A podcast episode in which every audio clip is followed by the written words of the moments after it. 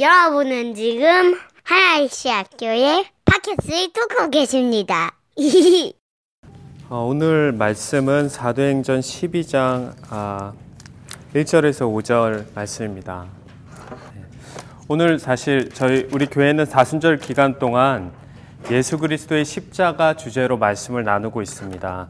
네, 첫 주일에는 어, 고린도전서 1장에 세상의 지혜, wisdom of the world로 표현된 세상의 어떠한 힘, 부유함, 그리고 사회 시스템도 할 수 없었던 우리와 세상 모두의 구원, 그 구원을 이루는 십자가에 대해 살펴보았습니다. 로마 제국의 십자가는 유대인과 이방인, 그리고 현재를 사는 우리에게조차 약해 보이고 어리석어 보이고 사회에서의 실패를 보여주었지만 십자가에 달리신 그리스도는 하나님의 지혜였고 하나님의 구원의 방법이었음을 나누었습니다. 지난 주일에는 십자가가 보여주는 하나님의 레디컬한 사랑에 대해 살펴보았습니다. 십자가는 우리에게 보이지 않아 받아들이기 어려웠던 하나님이 사랑이시라는 것을 보여주었습니다. 또한 하나님은 세상의 어떤 것도 막을 수 없는 그분의 사랑의 깊이를 우리 모두를 위해 십자가에서 직접 보여주셨음을 또한 나누었습니다. 오늘은 어, 예수 그리스도의 십자가 시리즈 세 번째로 십자가와 의인됨, Justification by Grace through Faith를 나누려고 합니다. 십자가와 의인됨의로의 초대가 무엇인지 그리고 의인됨이 어떤 삶의 변화를 이야기하는지 함께 읽은 사도행전 12장 속에서 살펴보려고 합니다. 먼저 개신교 성도들에게 닥트린과 같은 어, Justification by Grace through Faith에서 Justification에 대해서 설명하려고 합니다. 의롭다함을 얻음, Justification이란 법정에서 재판장에 의해 무죄 선언을 받는다는 뜻입니다. 크리스천들에게 의인됨이란 가장 먼저 죄에 대해서 용서함을 받고 justify 되고 하나님과 올바른 관계, righteousness 속에 들어가는 것입니다. 사실 영어로 의롭게 하다, justification, justified는 의로움, righteousness와 정의, justice와 같은 뿌리에서 나온 그릭 월드입니다.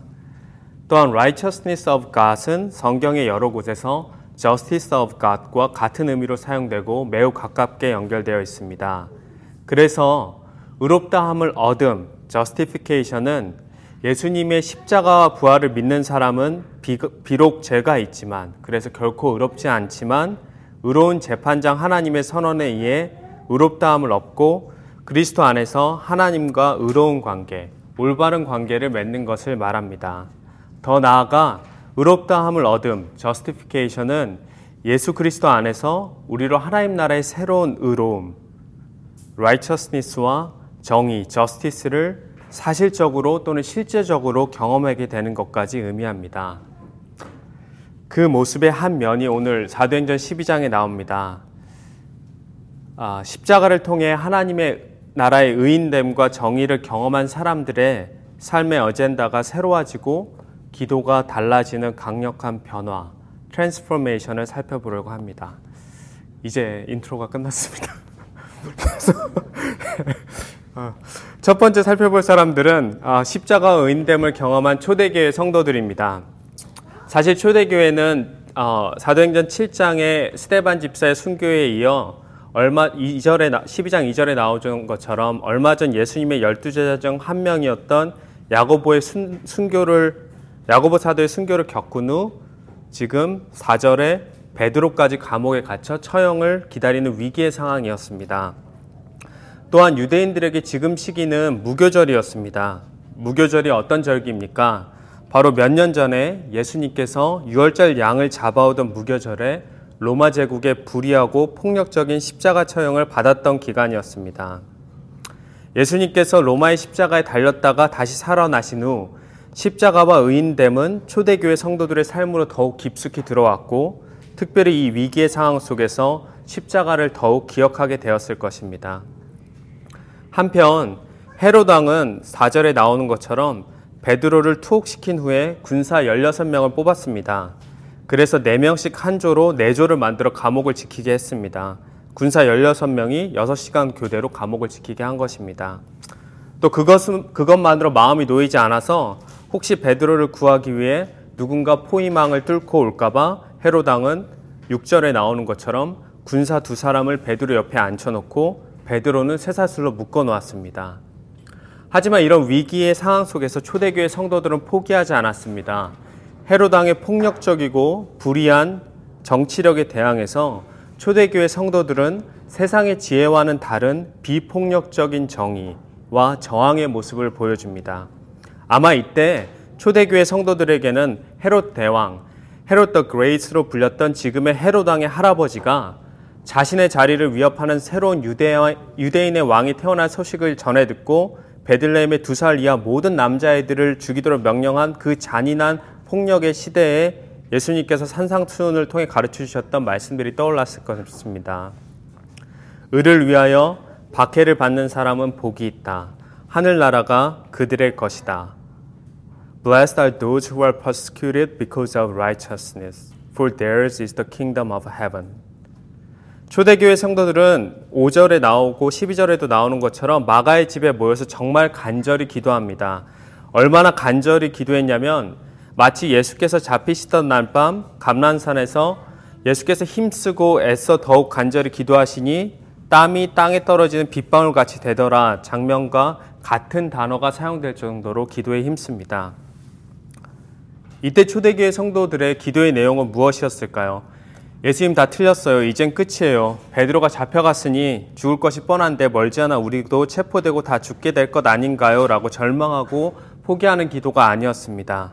오히려 이전 4장에, 4장에 나오는 베드로와 요한이 의회에 잡혔다가 풀려났을 때의 기도처럼 위협 가운데 살려달라고 기도하지 않고 더욱 담대하고 용기 있게 하나님 말씀을 전하게 해달라고 기도했습니다. 그렇게 간절하게 기도하면서 초대교회 성도들은 예수 그리스도가 십자가를 통해 보여주신 하나님 나라의 새로움과 새로운 의로움과 정의에 희생적으로 참여합니다. 이 초대교회 자기의 희생은 그 당시 사회의 폭력적이고 불의함에 적극적으로 죽는 모습으로 나타납니다. 이것이 바로 십자가를 통한 하나님의 새로운 의와 의인됨, 그리고 정의를 경험한 성도들의 강력한 삶의 변화, 트랜스포메이션이었습니다. 두 번째 살펴볼 사람은 헤롯입니다. 헤롯이 누구입니까? 앞에서 이야기했던 것처럼 예수님 탄생 소식을 듣고 예수까지 죽이려고 했던 헤롯 대왕의 손자가 바로 사도행전 12장의 헤롯 왕, 헤롯 아그리파 1세입니다. 헤롯 아그리파 1세의 아버지 헤롯 대왕은 유대인이 아니었기에 유대인들의 마음을 얻으려고 10번의 정략적 결혼을 합니다. 그리고 그는 언제 로마의 지지가 끊어질지 모른다고 불안해하는 병적인 컴플렉스를 가지고 있었기에 유대인의 왕이 탄생했다는 동방박사의 이야기에 큰 충격을 받고 두 살 아래 모든 아이들을 죽이라고 했던 것입니다. 헤롯 아그리파 1세는 이러한 헤롯 가문의 왕자였지만 할머니와 아버지가 할아버지 헤롯 대왕에게 죽임을 당한 비운의 왕자였습니다. 그래서 그는 헤롯가의 왕자로서 로마에서 유학했으며 젊었을 때 돈을 낭비하고 방탕하게 보냈지만 뛰어난 social skill을 통해 정치적으로 매우 뛰어난 면을 보였습니다. 그래서 정말 정말 운이 좋게도 로마에서 가깝게, 가깝게 교제했던 사람들이 로마의 황제가 되면서 헤롯 아그리파 1세는 유대와 사마리아까지 할아버지 헤롯 대왕의 영토를 다시 한번 통일하여 다스리게 됩니다. 또한 그는 할머니가 유대인이었기에 유대인 지도자 엘리트들의 많은 지지를 받고 있었습니다.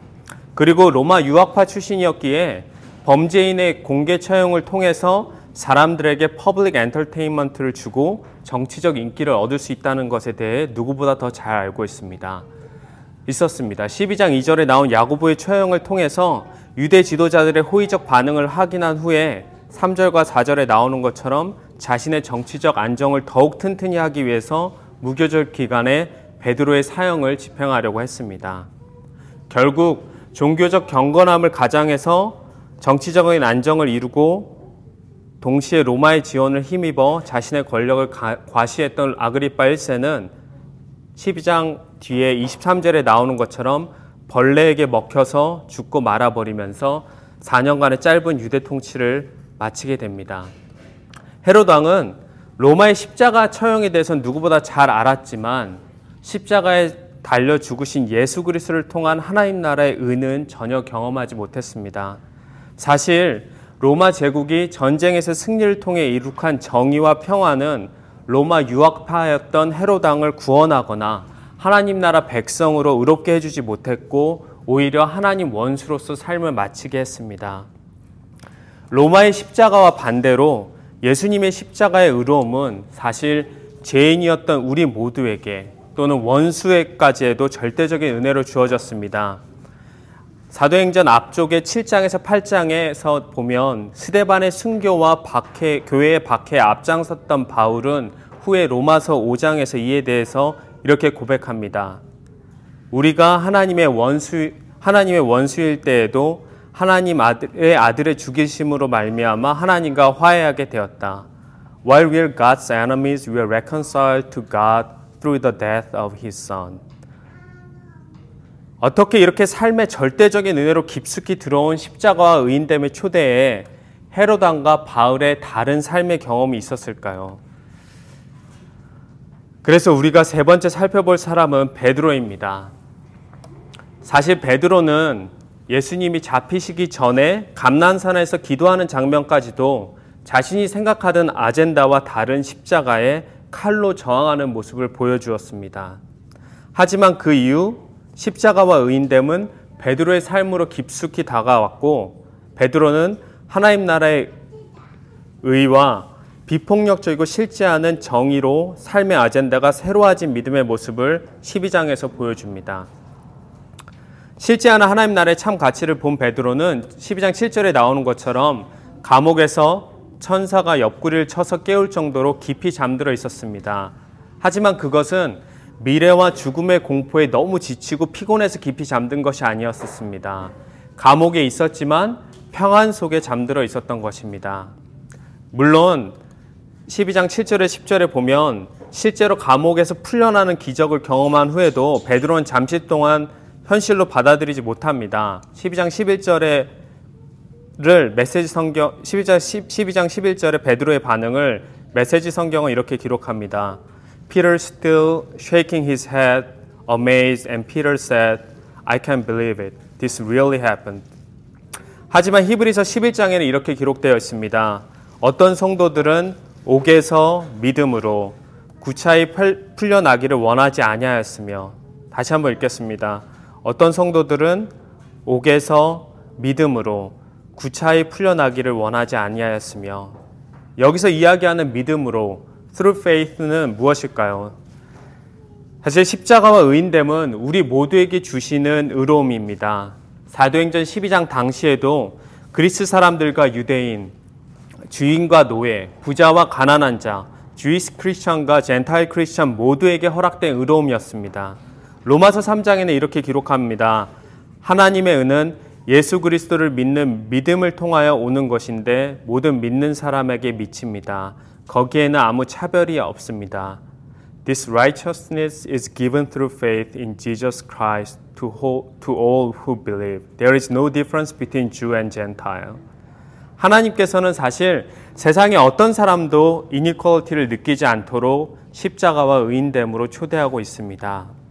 동시에 그 아버지의 십자가 의인됨에 끌어당기심에 버티던지 아니면 빨려 들어가든지 선택할 수 있는 자유를 우리에게 주셨습니다. 그래서 믿음으로 through faith란 하나님이 그분의 열심으로 하나님 나라의 의에 대해 설득, 인도하는 작업에 우리가 빨려 들어가는 것입니다.